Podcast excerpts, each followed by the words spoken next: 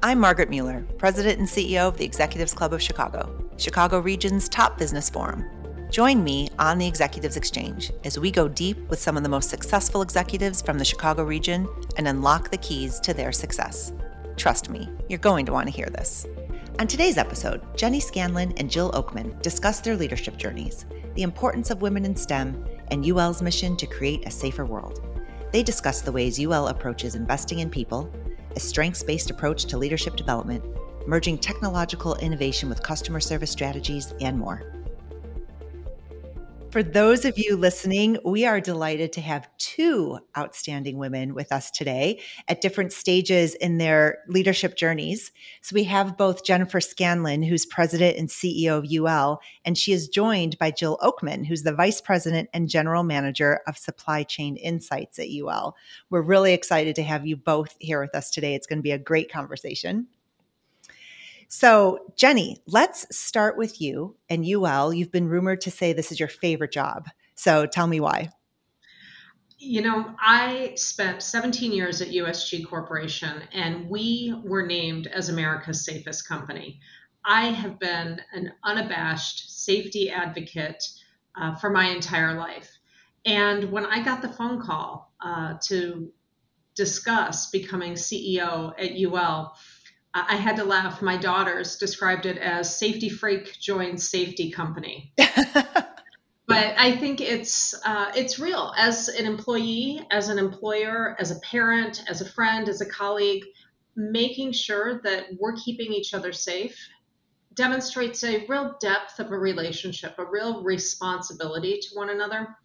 And in addition to keeping people safe uh, from the modern technologies of its time, be it electricity, uh, supply chain challenges, sustainability, um, we are also, our mission is to make the world a safer place. And so carrying forth, um, you know, through the research and the advocacy and all of those pieces uh, is incredibly important for us at U L. So is this in your D N A? Have you always been like that? Because like in my household, my husband's definitely the safety person and I am not, you know, so the kids more often get hurt on my watch than his, which is really embarrassing. Um, but so are you always like this? Does it pervade all aspects of your life? I am. I think it started, I was a lifeguard for seven summers. So that whole sense of, you know, how do you prevent Uh, people from slipping and falling, not running yeah. on the pool deck. And um, I'm rescuing a few kids at Elk Grove Park District uh, in my day. Nothing serious, but nevertheless, you it only takes a few seconds for a toddler to fall face down in a baby pool. And if nobody's paying attention, I was right there. Yeah. So it's so you me. were made for this job. I was. I was. And, you know, I have to tell you, when I joined U L, I knew U L's scale. I knew U L's history. Uh, U S G had been one of U L's customers for over one hundred years. Uh, but what I really didn't understand was the history and depth and breadth of how U L has started its business here in Chicago in the Columbian Exposition in eighteen ninety-three. And turned into this global powerhouse of almost fifteen thousand employees in hundreds of countries around the world. So our commitment to keeping the world a safer place uh, is real. Yeah. I know. I don't know that everyone knows that story. It could be good to just do the thirty second, you know, how it was started at that time. And then you had told me before about this incredible letter to the president that Oh, was yeah. written. Okay.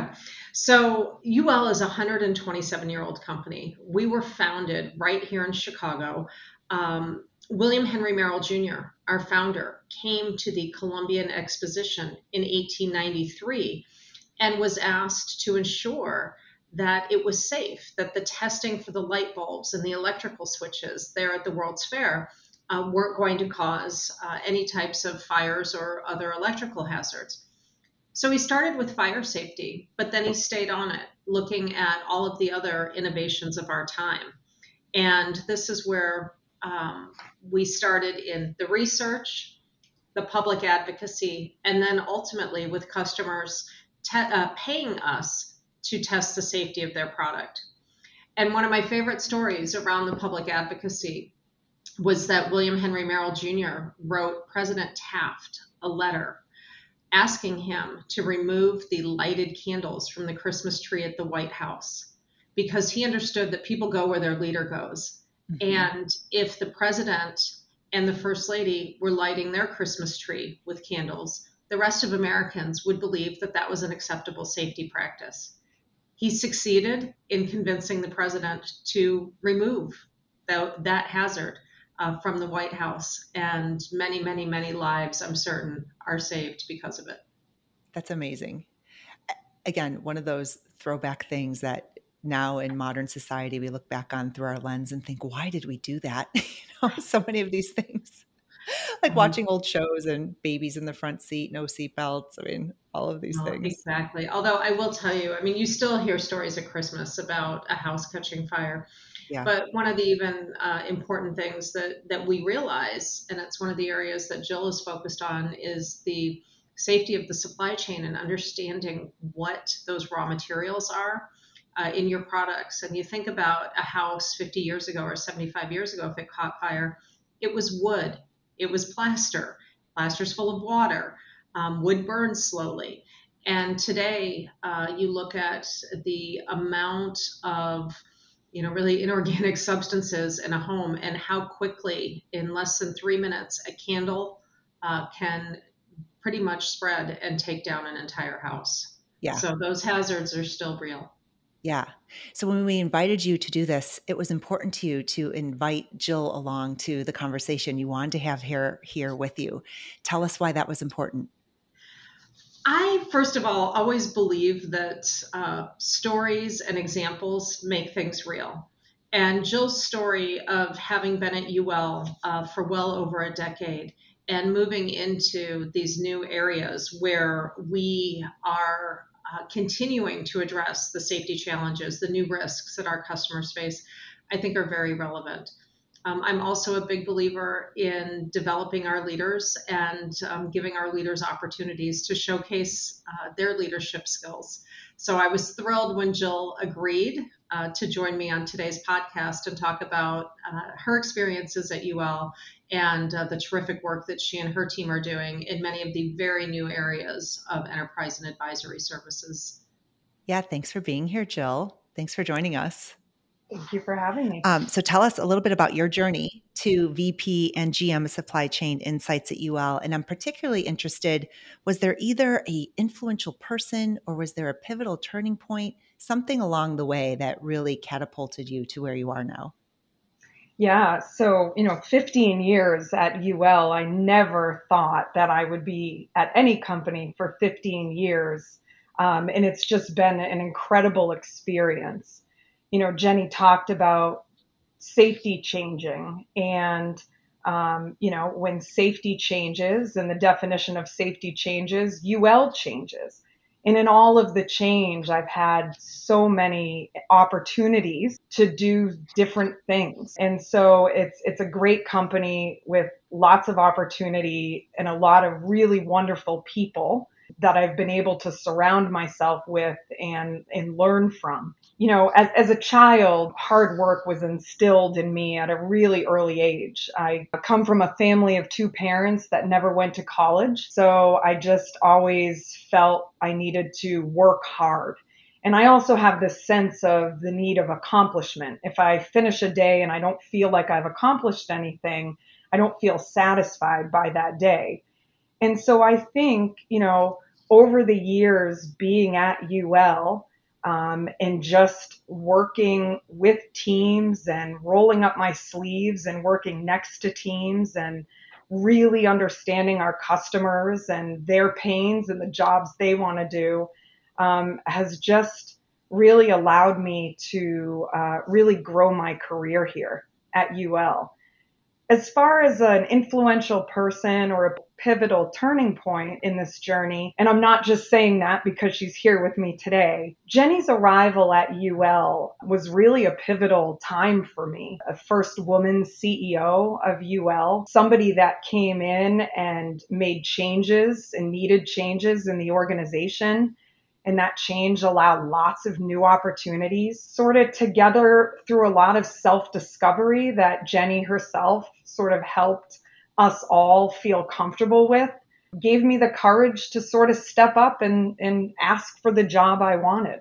And so here I am now uh, leading the Supply Chain Insights team. That's great. So clearly this conversation is going to be about people, if you all haven't guessed that already. So let's talk about some of the hallmark ways that U L invests in its people and how these particular activities have impact.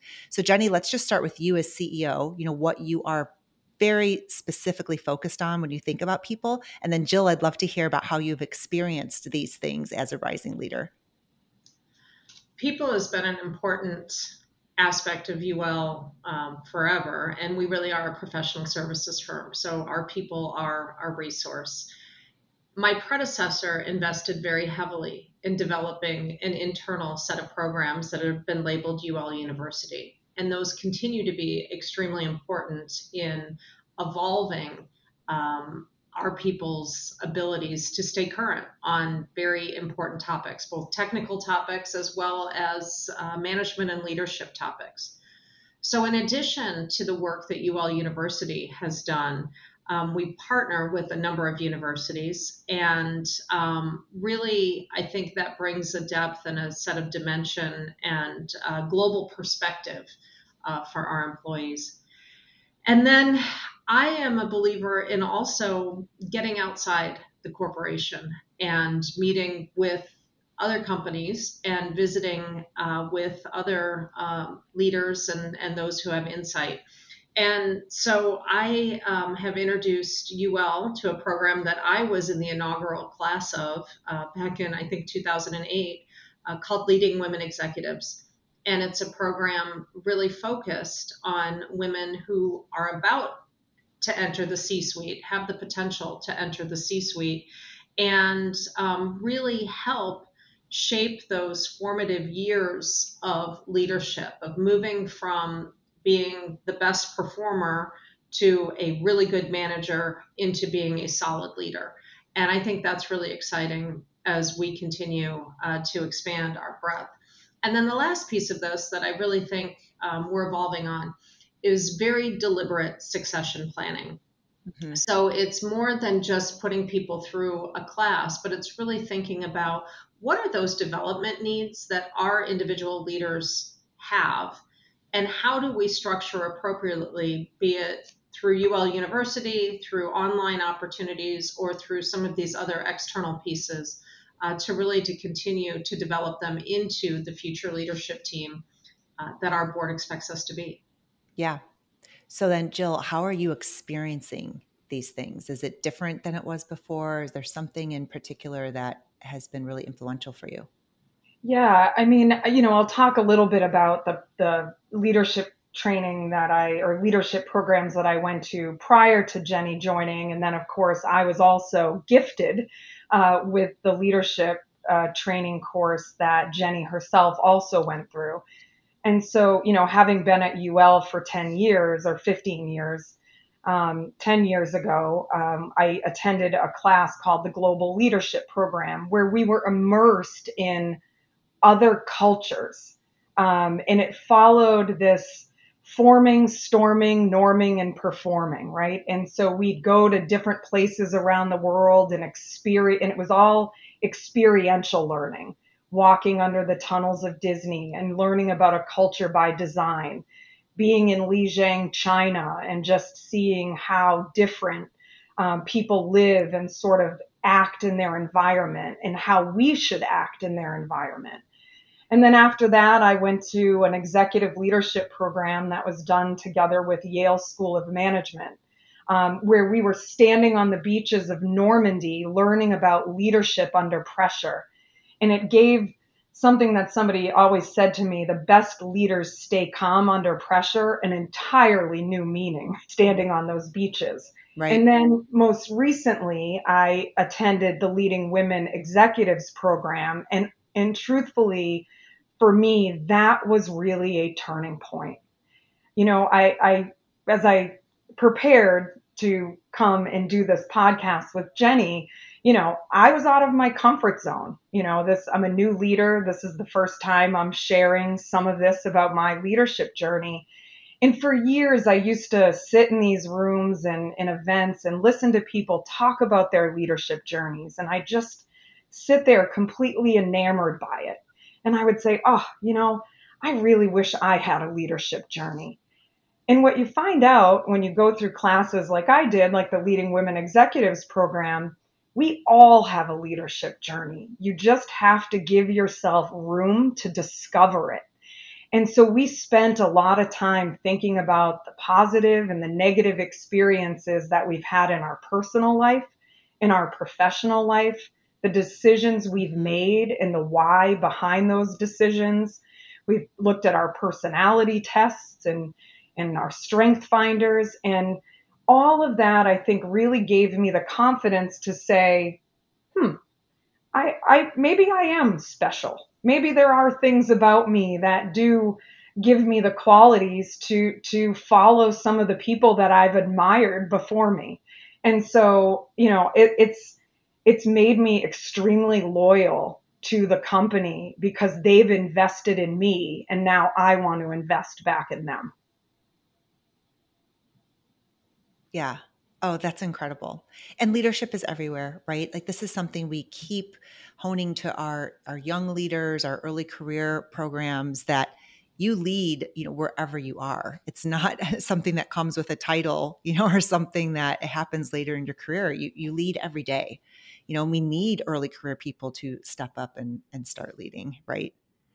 And I think that's really come through in the pandemic as well, that people have been given opportunities to step up and rise to the occasion in ways that maybe they didn't have those opportunities before. But, you know, that's a wonderful thing that you can sometimes do in times of crisis.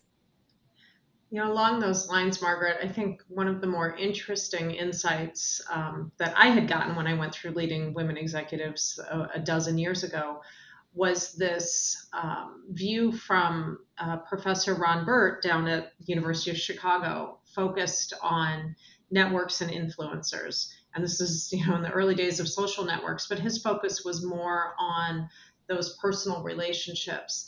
And a couple of things that he pointed out that I think are especially relevant in this post-pandemic time as people are debating what the future of the workplace is going to be, whether there's remote permanently, on-site like it used to be, or some hybrid mix, is really identifying who are those people in your organization who may not have the title of manager, or you may not mm-hmm. view them, you know, from the executive suite as being your leaders, but they're the ones who are those influencers throughout the organization, who are that font of knowledge, or that fulcrum of tying people and information and knowledge together.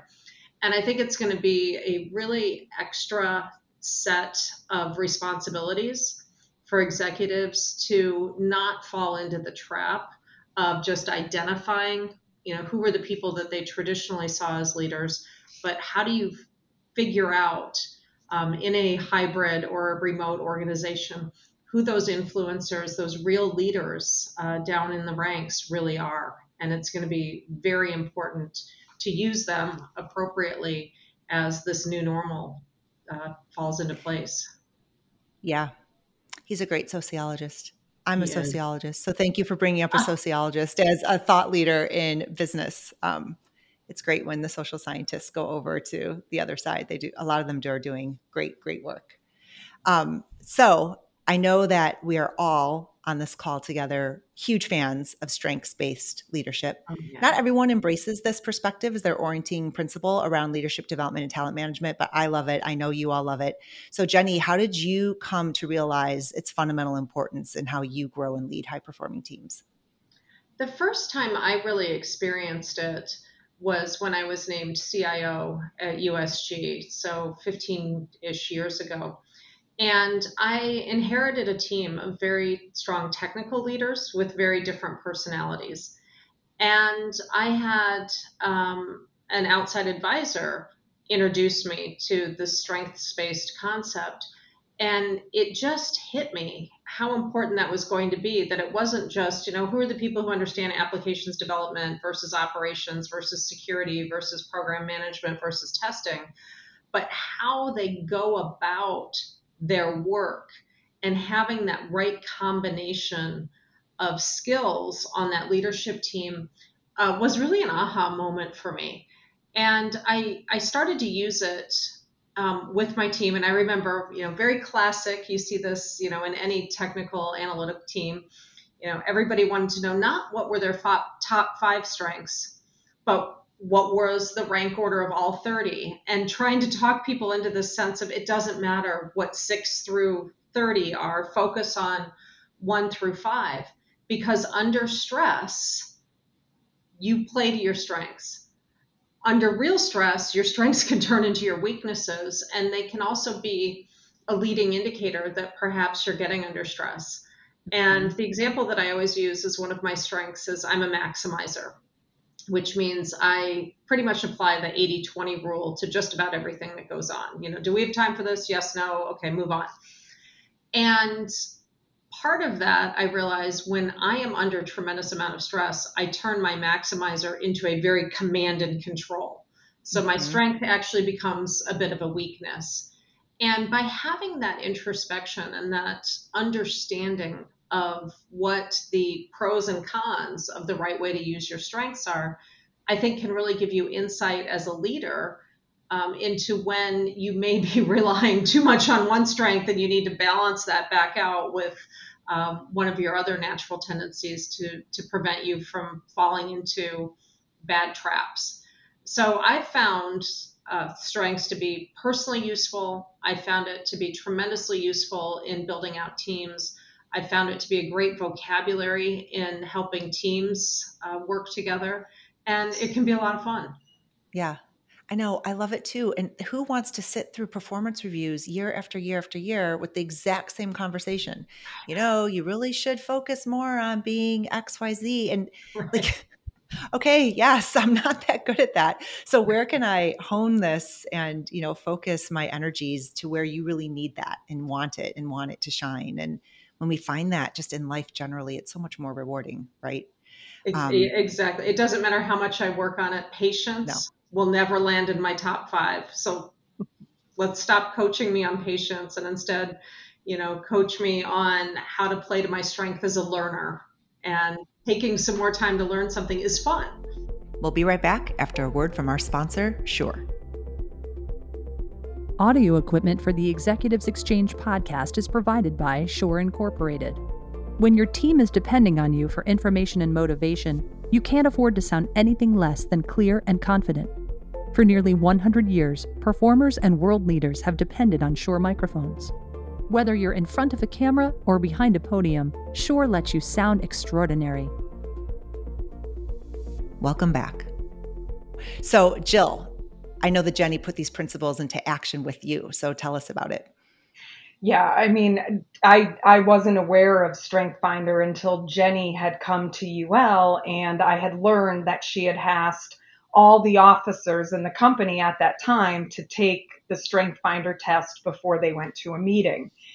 And a couple people who were at that meeting came back and they were raving about Strength Finder, and not necessarily Strength Finder, the book and the test, but what it did to the organization. And, you know, my boss at the time came back and said, you need to take Strength Finder. You know, it's it's important to leverage your strengths, not be afraid to admit your weaknesses when you're building teams, you know, build teams of people that might have strengths that complement your weaknesses. And so, so Strength Finder has become something at U L that almost everybody I talk to has taken. And Jenny said it, it's a common vocabulary, and it's become a common vocabulary. When we form project teams, the first thing we do, everybody shares their strengths so that we can get a feel for how the team's going to perform. And then we make sure that we have a good balance of strengths on the team um, so that we can complement each other. And, and and truly for me, you know, being a new leader and, and coming here and just being my authentic self, um, you know, I spent a lot of time worried about the things I wasn't good at. And I didn't spend enough time thinking about the things that I was good at. And I think hearing Jenny talk about it and hearing others in the organization talk about it has made me more confident that it's okay, that I'm not great at everything. I'm certainly great at some things. And, and, and that's, that's that's good. Um, so don't worry about the things that you're not so good at. Right. So that you're spending your time and energy on the things that you are good at. I mean, that's better for the organization. That's better for you. You know, it's better for your clients, your people. I mean, everyone is happier when we're doing the things that we're good at and we love doing and the engine is running, and isn't that wonderful versus constantly focusing on like this little piece that doesn't work. I'm going to also just wave my feminist flag now. And I think that there's a lot of potential here, particularly for women leaders, because we know all of the research shows again and again how much women tend to focus on what they're not good at. And we know in all of the studies that they feel like they have to meet one hundred percent of the job criteria before they believe they can do the job, which you don't need to do, right? You need to be able to do a portion of the job and the part that really matters, and you can augment your team with the things that maybe you're not so great at. And I think that there's a lot of potential here for developing women leaders in particular and getting over that mindset of, you know, I have to be able to do all of it. Yeah, and I think to Jill's point, having that vocabulary around getting used to talking about your strengths so that when you're in an interview and asked the question about, well, do you have experience in X Y Z? And you don't have that direct experience, but having the confidence to say, well, you know, here's how I would tackle that. And I would play to strength one, strength two, and strength three that I have, which will give me the capabilities to succeed in this. Right. And I think that's a, a really important element of Strengths Finders is, is gaining that confidence to talk about the things that you're good at in a um, in a very positive context. Yeah. So for everyone listening, this is not that expensive. You can go and take this. I think it's under Gallup, right? It's the Clifton Strengths. I think it's like twenty-nine ninety-nine or something like that. This is not some massive investment. They'll give you an amazing report. You'll get your top five. You don't get the six through thirty. Um, but as Jenny says, you don't need those. You'll get your top five. But I really encourage you to do that. It's a fantastic investment in yourself. And I want to tell you, as a maximizer, you don't have to read the whole book. You do the quiz online. You get your top five and you read those five chapters and you're good yeah. to go.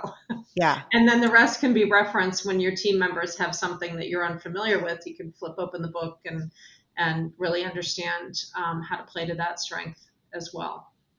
I had this amazing mentor, this man, Chuck Maniscalco. He was the C E O of uh, Gatorade. Um, and then that whole division when they got acquired by Pepsi. But he is the one that introduced me to this. And there's also this other exercise he introduced me to. Harvard Business Review has an article on it. It's called The Reflected Best Self. I also encourage the people listening uh, to do that as well. So it's kind of the qualitative complement to this. So the way it goes is you ask ten to twenty people, preferably twenty, more data or better. We're all, we're all science people here, uh, to write a narrative description of when they saw you at your best, and just, you know, write you a letter, an email, like, here's a way that I saw you at your best. And you ask people in your family, your friends, past jobs, current jobs, school, you know, all different walks of life. And then you just do a, a content analysis of it. And the themes that emerge are so consistent. And you start to realize that your strengths are your strengths in all different environments. This isn't just at work. And you show up in this way and you lead from this place everywhere you go. Uh, and it was really reinforcing for me. And it's also like, when do we get opportunities for people to tell us about when they saw us at our best? It's also just a really good um, pick me up if you ever need it, to ask people to do this exercise. But I think these two things together, that one costs nothing, right? To ask people to write this, and the strengths is not that expensive. So That's, That's your call to action. After listening to this podcast, you have homework. Go do your strengths. And if you have time, the reflected best self. So um, I'm really encouraged by what I'm seeing in how companies are starting to really open their aperture in terms of where they look to hire talent. You know, particularly in tech, where we know that there's a need to significantly increase the diversity of our teams and how we build pathways to leadership. And this is obviously a focus, not just for U L and not just a passion for you personally, Jenny, which I know that it is, and the tech sector, but the city of Chicago itself. I think is making some really significant investments in this regard. And Jenny, in addition to being the C E O of U L, you're also one of our city's great civic leaders. So if you can share with us some of the work that you're doing, you know, personally at U L, and then what the city is doing that people can learn from. Yeah, I, I'm really energized, um, both by tech in general, by math specifically, and by the opportunity that's ahead of us in Chicago. And I'll go back, you know, thirty, almost thirty-five years to when I graduated college. And the disheartening piece in all of this is that I believe there are fewer women today uh, graduating in STEM topics, particularly in, you know, computer application science area where I came from. Um, there are fewer today than there were thirty-five years ago. So the expression of the opportunity needs to be amplified, I think. And part of it comes from some efforts that U L uh, does, for example, um, like in sponsoring FIRST Robotics, a contest for young girls. I just saw uh, the winners of, of this year's uh, program, uh, but really trying to make it real for people. And I, I frequently wonder if Um, you know, young girls in particular, they just don't see themselves or understand the power of having that depth of math and science and technical interest. And, you know, I always, I always tell people, you know, to, to encourage their daughters to love math. And if they don't love math, to encourage them to respect it. Because I, I used to joke with my girls, in addition to being the safety freak, I would say there's nothing that math and science can't solve. And, you know, they'd argue with me sometimes, like when their seatbelt was stuck, you know, oh, seatbelt stuck and this isn't math. And my response is, well, actually it is, it's force, but you know, let me unclick it for you. I won't give you the formula.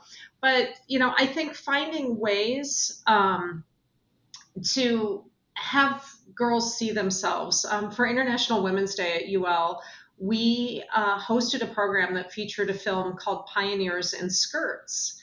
And um, this film was made um, by just a, a fantastic filmmaker with some terrific insight. And one of the moments uh, featured two little girls who were making robot, robots. And they're they get told by um, the director, you know, well, as girls get older, they don't pursue robotics. And, and they were shocked. And so it's natural to have this curiosity in the world around you, no matter, you know, male, female, what country you're born in, what, you know, demographic you're in. There's this curiosity that's very natural. And I think it's up to all of us as parents, as mentors, as leaders, um, to think about how do we maintain that curiosity and interest. So it's um, that passion that I have has led to then um, a few years ago when I was um, uh, C E O at U S G, uh, Penny Pritzker called me up and said, hey, we're starting up uh, this focus. Um, we're We haven't named it yet, but we have to figure out how to make Chicago a destination viewed as a leader in the tech space by twenty thirty-three.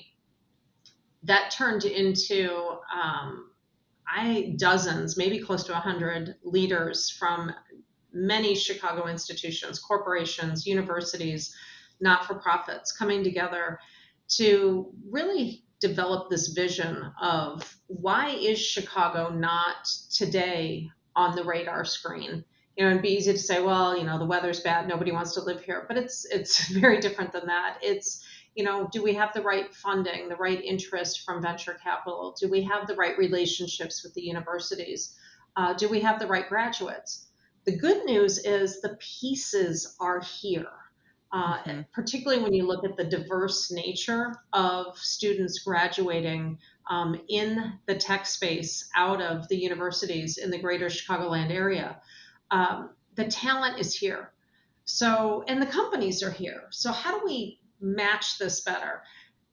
That launched into being named P thirty-three, which the Civic Committee uh, is, uh, it's really a subsidiary of the Civic Committee. And um, terrific sponsorship of it. Uh, Penny Pritzker, Chris Gladwin, and Kelly Welch are the three uh, board leaders. There's a number of us who serve on the board, and a number of these great opportunities for companies uh, to recruit uh, more diverse tech talent, um, and a whole emphasis on bringing back uh, tech talent who left Chicago and how do we get them back. And then just a terrific emphasis on matching those funding opportunities for entrepreneurs and matching those entrepreneurial businesses to needs that corporations have. So it really is this entire ecosystem infrastructure uh, that we need to build, but I think there's there's real energy behind it and real commitment and uh, tremendous potential. Yeah. And so do you see the solution for women compared to other underrepresented minority groups? Is it the same, or do we approach them differently when we think about better developing the tech talent? I think some of the root causes are the same, which is, you know, in anything in life, you need to envision yourself in some type of role in the future. Mm-hmm. So if you don't see someone who looks like you, um, who gives you that that perspective or that, you know, that ladder that you can climb up to, to be like them, it makes it harder. So I think some of this is getting those students in the universities or the city colleges or high schools um, to really understand how they could fit in. And, and that sense of fitting in is very important. Mm-hmm. Um, And and so now I'm going to bring it full circle back to the strengths, which is how do you explain that if you have these strengths, this natural curiosity, this proclivity to math or science, or this, you know, love of, you know, developing an app on your cell phone, how do you turn that into a full-time career and a path in a in a world where technology changes so quickly that, you know, what we may need ten years from now has nothing to do what's there today, but those raw skills are still applicable. Yeah. And there's something else you said that I think is so important, which is you don't have to love math, but you have to respect math. And I remember when I graduated from University of Chicago, we had the head of Argonne, and that was at giving the commencement address. And that was the point he really was hammering home, is you have to at least understand what is being talked about. You don't have to be a scientist per se, but you can't just say, oh, well, that's, you know, over my head, or I don't understand that. You have to at least be able to understand the fundamentals of what's going on, um, and then, you know, know how to apply that. So, Jill, I'm curious, do you love math? Do you respect math? Are you somewhere in between? If, if math was a strength, it would definitely not be my top five. Um, I do respect math. it, math was a, was a hard subject for me in school.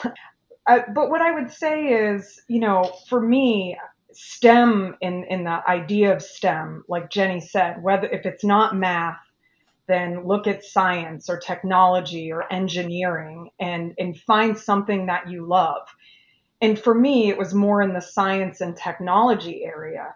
You know, I, I graduated from college right at the start of the dot-com boom, and I had an aunt who was a dean of admissions at a college. And I remember she was looking through piles of applications one day, and she said, she kind of looked up at me and said, when you graduate from college, you too will be in a pile of applications, and you need to find things that are going to differentiate you. And so because I really love technology and I'm a I'm a hands-on learner, I taught myself how to code. I coded websites and e-commerce sites. And and I would just watch somebody do it, and then I would go do it myself, and, and I learned. And it resulted in seven job offers out of school. So my aunt gave me really good advice. And so, you know, I believe that there's something in STEM for everyone, and it's important to discover what it is and how you can use that throughout your life. And so now you have married that with a deep understanding of customer experience, right? So tell us a little bit about your job today, what it is you're doing, and how you've had to bring these two together. Yeah, you know, I, I I learned early on that watching people's behavior is really, really important, and to understand behaviors. So when I used to develop those websites, I would go home to my family and friends and I would say, navigate through the site and find a product or go look for this. And the way they would do it is not the way that I thought they would do it. And so I realized that being able to really watch and observe how people behave would help me do my job better. So fast forward, you know, to, to where I am at U L today. I work in a supply chain insights business, which is primarily software, so technology and digital solutions that people interact with to do their day-to-day jobs. The best way to know how to satisfy our customers' needs is to walk in our customers' shoes, to really understand what are the jobs that our customers need to accomplish. Accomplish. What are the pains that they experience when trying to accomplish those jobs? So how do you walk next to your customer to really understand the challenges they face in achieving their goals, or the challenges that they may face in trying to get their next job opportunity? And so what I did is I studied our customers. I spent more time outside of the walls of U L than inside. And I brought that insight back in, and it really began to inform how we would go to market, how we would build our value propositions to our customers. And customers appreciated it. They appreciated that we were there to try to solve their problems, and I wanted to walk a day in their shoes. So I think the big takeaway is you have to at least have a basic fundamental understanding, you know, of the technology. You don't have to be the science geek, right? But you have to at least not be afraid of it, respect it, have a basic understanding, and then you can marry that with all of the things that you want to do with your career. So what do you think is it? Why have we seen this backslide with women and all underrepresented groups? And is there an institution or an organization, someone you can point to that you think is really doing it well? They are helping move that needle better than anyone. Because we keep, I keep hearing a lot about the problem and all the things we have to do, but I've yet to see someone lift up an example of they've figured it out. You know, they now have X percent or, you know, whatever they've done, they've really moved the needle. I think there's a lot of great pockets, but I also think that it hasn't been unified into, I'm going to call it a specific movement. You know, I think we can talk about increasing our diversity as a company in many ways, but we never say specifically, well, we're going to increase the diversity of our science team or our engineering team or our tech team. You know, I think you've got to start at the board of directors, at the C-suite, and make sure that you've got the right representation there, because then those people will ask the right questions.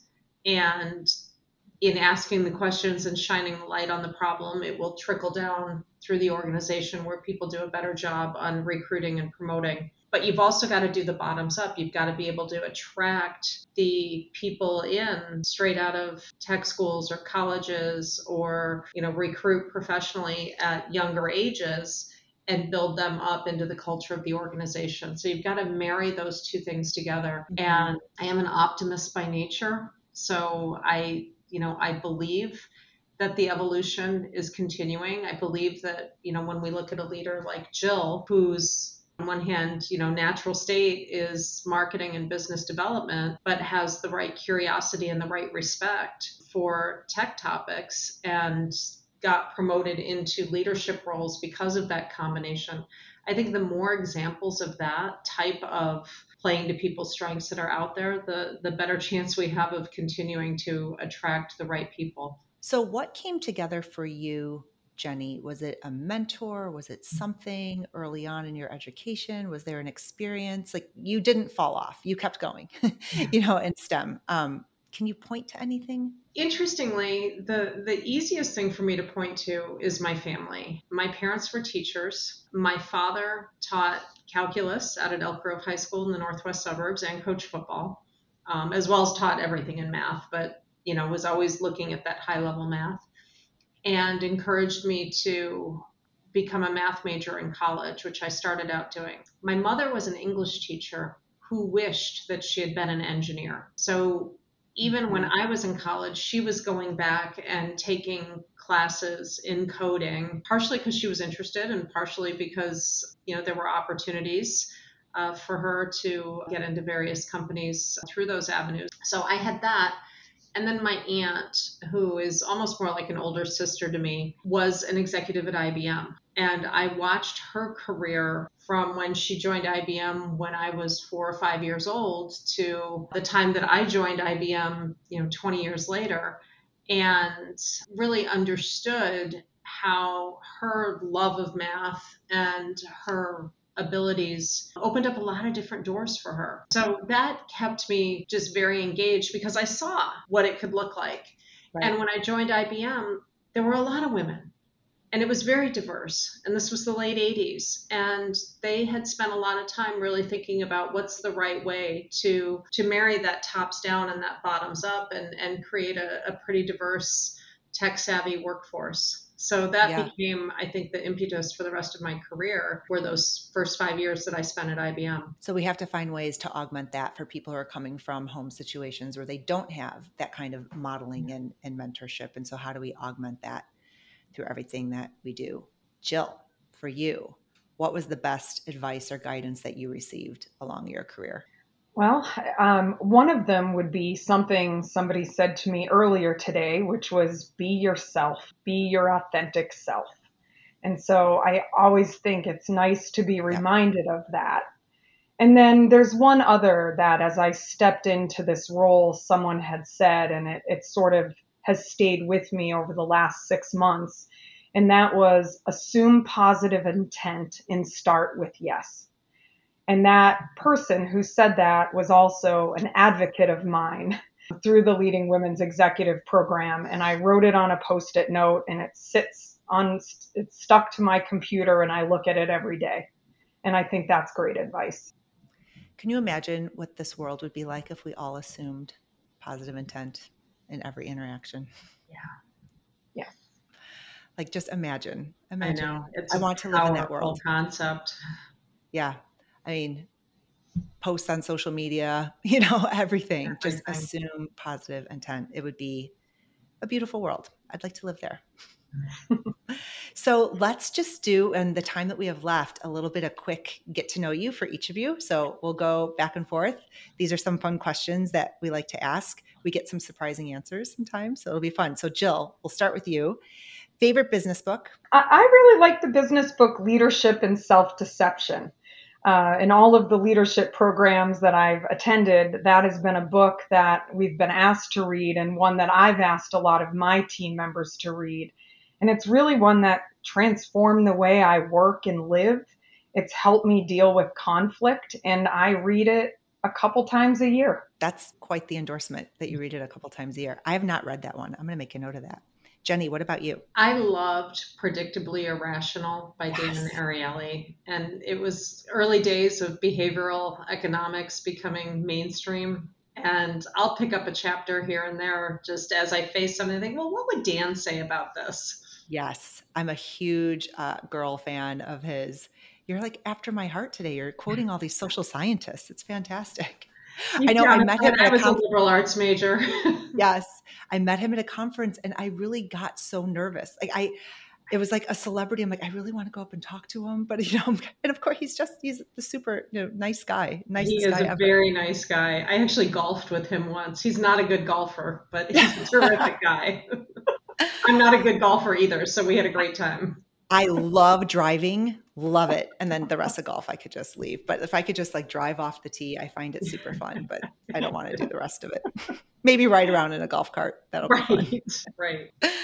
Um, Jill, do you have a professional mantra or a saying that you are known for by your team that they would recognize? I say have fun a lot. When we're kicking off projects, when we're working on things, I always say at the end of the call, have fun. You know, work sometimes can be a drain on our energy, but laughter and fun feed me energy. And so I think if we can have mm-hmm. fun while we work, we'll keep a, a good balance in our lives. Jenny, what about you? I have a lot of different ones, but I think my latest that I've been saying to the team the most is miles to go before we sleep. I love that poem, and oh. um, it's very true right now. Yes, it feels very true. Um, okay, Jill, morning person, night owl? Morning. Jenny? night owl who's married to a morning person. Oh, how does that work? He's pulled me into the morning hours. I'm a morning person married to a night owl. It works when you have young kids. It's actually a good, it was a yeah. good strategy for us. Uh, Jill, coffee or tea? Coffee. Jenny? A lot of coffee. A lot of coffee. uh, Jill, dog person, cat person, neither? Cat person. Jenny? Definitely a cat person. Me too. We're all cat people. Jill, what's the first thing you do when you wake up? Brush my teeth. Jenny? Yell at my cat for turning on the Peloton. Do you do the Peloton every morning? Not every morning, but many. But he's learned that if he presses, jumps up and presses the screen, the light goes on and we get out of bed. Yeah. Oh, I know. They're, uh, I love them, but yeah. Jill, last show you binge watched and loved. Schitt's Creek. Yes. So good. Jenny? The Queen's Gambit. Yes. Both really good. Chess, science, math, right? She was great. Uh, Jill, what's your favorite emoji that you use in text messages? I use the smiley face a lot, but not the one that shows the teeth, the one that actually has the red rosy cheeks. The teeth one kind of creeps me out a little bit. Uh-huh. I know. It's more like a, uh, I don't know what's going on. Jenny? I most often use the smiley face with sunglasses. Cool. Cool. This was great. It was so good to get to know you both a little bit better. Thank you for sharing your journey and your insights. We have some great homework for everyone. They have some really good books to read. They have to do their strengths finders. I think they'll get a lot out of all of those activities. And thanks so much. That's all for today's episode of the Executives Exchange, sponsored by Shure Incorporated. Thanks for listening. If you have Chicago speakers you think we should cover, please send us an email at media at executives club dot org. The Executives Exchange is a production of the Executives Club of Chicago. Audio equipment for the Executives Club podcast is provided by Shure. Whether you're making a point or making history, Shure lets you sound extraordinary. It's written by me, Margaret Mueller, produced by Eva Pinar. Research and support from the staff of the Executives Club of Chicago. We appreciate you subscribing and reviewing the show from wherever you listen. Feel free to follow the club on Twitter at Exec Club and on LinkedIn. If you have more questions or are interested about becoming a member at the Executives Club of Chicago, check us out on the web at executives club dot org.